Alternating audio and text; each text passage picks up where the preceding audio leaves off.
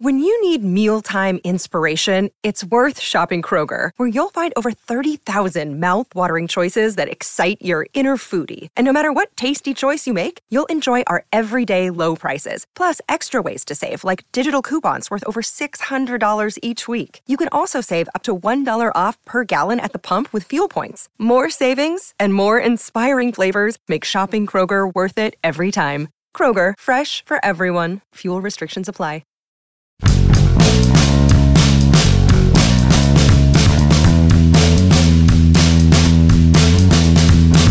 Monday marked the opening of Major League Baseball's international signing period, and if that doesn't excite you at all, there's a reason for it. Good morning to you.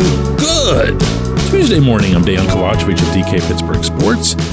This is Daily Shot of Pirates. It comes your way bright and early every weekday. If you're into football and or hockey, I also offer daily shots of Steelers and Penguins in the same place that you found this the Pirates have reached agreement with two international prospects. I'm going to read you their names. It's not like they would mean anything to anybody. These are 16 year olds who signed just so young.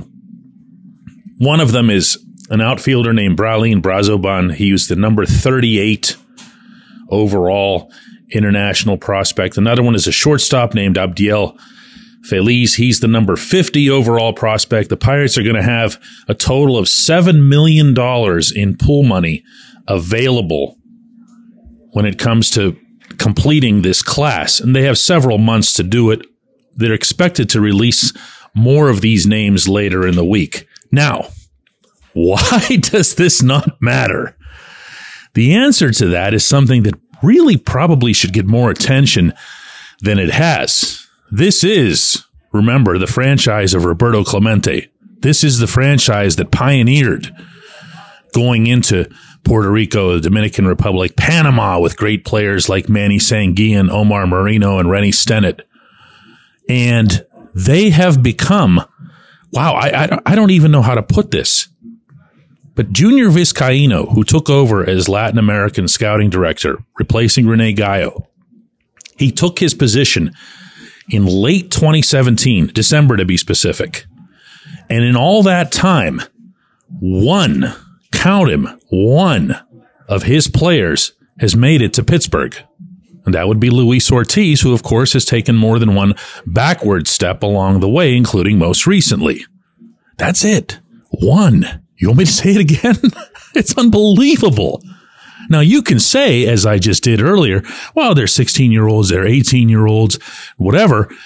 But at some point or other, you got to come through with somebody who at least has some potential. And wait, this gets worse. In going through the current minor league system right now, they have exactly two of the organization's top 25 prospects. That's it. Just two. Going to read you their names too a shortstop named Yordany De Los Santos. He's in A ball. He was a $1.2 million bonus signing. He is considered to be the 16th best player in the system. Another is outfielder Shalin Polanco, no relation to Gregory. He's also in A ball. He cost 2.35 million as a bonus and he's the 21st ranked player. And that, that's it. 21st. They have the 16th and the 21st prospects in a system that now is no longer even regarded as all that good. And if it didn't have Paul Skenes, it would really be falling off. Guys, listen, I know that there are sexier subjects than this. Okay. When you're talking about you know, a, a, controversial decision that happens in a game, Derek Shelton pulling a guy too soon, uh, even the way the lineup is constructed, you're going to get more of a rise out of people than you are talking about something like this. But this is what makes or breaks your organization.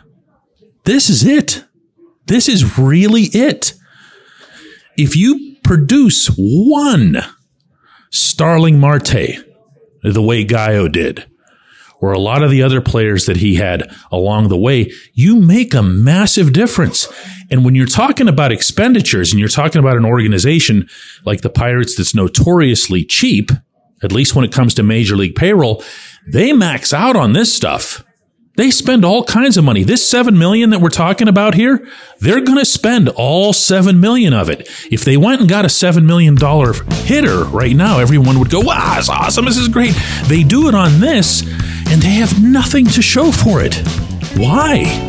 Why? I, I, I don't have the answers to that, but my goodness, you'd think that'd be more of a question.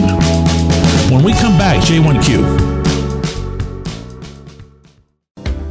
This portion of Daily Shot of Pirates is brought to you by our friends at North Shore Tavern, that's directly across Federal Street from PNC Park. It's home of Steak on a Stone, an eating experience, underscoring the word experience. The steak is brought to you partially cooked on an 800 degree stone, and you do the rest. It's a ton of fun, it's a great meal, and it's a baseball atmosphere like no other in Pittsburgh. North Shore Tavern, right across Federal Street from PNC Park. Your front door, your car, your bike, your computer, your gun. Safety is a habit. Every day you lock and secure your home and everything you want to keep safe. Gun safety and responsible storage are no different and the best way to help prevent accidents, misuse, and theft. If you have a firearm, own it, respect it, and secure it. Visit projectchildsafe.org. Brought to you by the National Shooting Sports Foundation and the Bureau of Justice Assistance.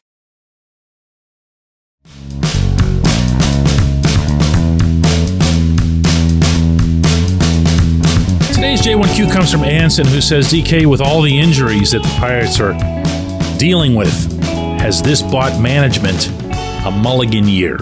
Anson, if I were the one distributing the mulligans, I'd have been all out of mulligans back before anyone had to look up what an actual mulligan is. Let's put it that way. It's year five. And I know you've actually heard Ben Cherington at times kind of tap dance away from the year five notion because there was COVID. And, and that's legit to an extent. It hampered not only players' development, but also the perception of players' development. Meaning, for example, and he didn't say this, I am. Quinn Priester was one of the COVID stars at the Altoona satellite camp. Just to try to see if I can jog your memory a bit. And he rocketed up to number seven on the overall Major League Baseball prospects list, which now seems nuts, right? But he had a fastball. He was bringing heat. He had dynamic spin on his off speed stuff, has a kind of a starting pitcher's body, all that stuff that scouts like. And, you know, he's not that. At least he isn't now. Here's hoping that he still can be. Now, that year, you can make a pretty nice argument in favor of a mulligan. A lot of things were thrown out of whack. You can even say that about the drafts. They had a very tough time. All teams did. Scouting for that first draft class. That said, on the calendar that most of us follow, this is, you know, it's year five. And we, us outsider types, are no longer the only ones saying, Hey, this is it. Let's go. Step on the gas here. Come on. They are. And that's really, to me, the beginning and the end of any such discussion, meaning what you're bringing up here. They're saying it's the year where they should compete, contend. Actually, they're using contend even more than compete, whereas they would never use contend before. It was only compete. Anybody can compete. You can compete and lose 110. You can compete. They're saying contend. They're saying that they want to win a division. Derek Shelton had that come up at both Pirates Fest and at the winter meetings. Their aim is to win the division. He's not predicting it. He's saying that that's their aim. Again, never been said before. So they've set this bar for themselves. They've done this, Anson. You don't have to do it. I don't have to do it. They have. So try to picture whatever sort of word sleuthing would be necessary by, oh, I don't know, August or September if the Pirates are 10, 15, 20 games below 500 or whatever it is. And they're the ones asking for a mulligan based on injuries. I'm not seeing that, especially when, and here comes the dirty little subject, they're at least partially responsible for their injuries. They're mostly responsible, I dare say, for Johan Oviedo having Tommy John surgery. They're at least partly responsible for Endy Rodriguez having it. And we could go through everybody who's had, you know, their elbow opened up here over the past year and a half and try to, you know, do CSI cases on it or whatever, but that's also part of the job. You have a lot of people that you're paying money to make sure that your players are being taken care of and that they stay healthy. Nobody bats a thousand on that, but you also don't want to be the ones that are sending the longest lines to see Dr. Andrews. Really, my own answer is that I don't think they have anywhere to hide from it, but you never know. You never know. I appreciate the question. I appreciate everybody listening to Daily Shot of Pirates, and we're going to do another one of these tomorrow.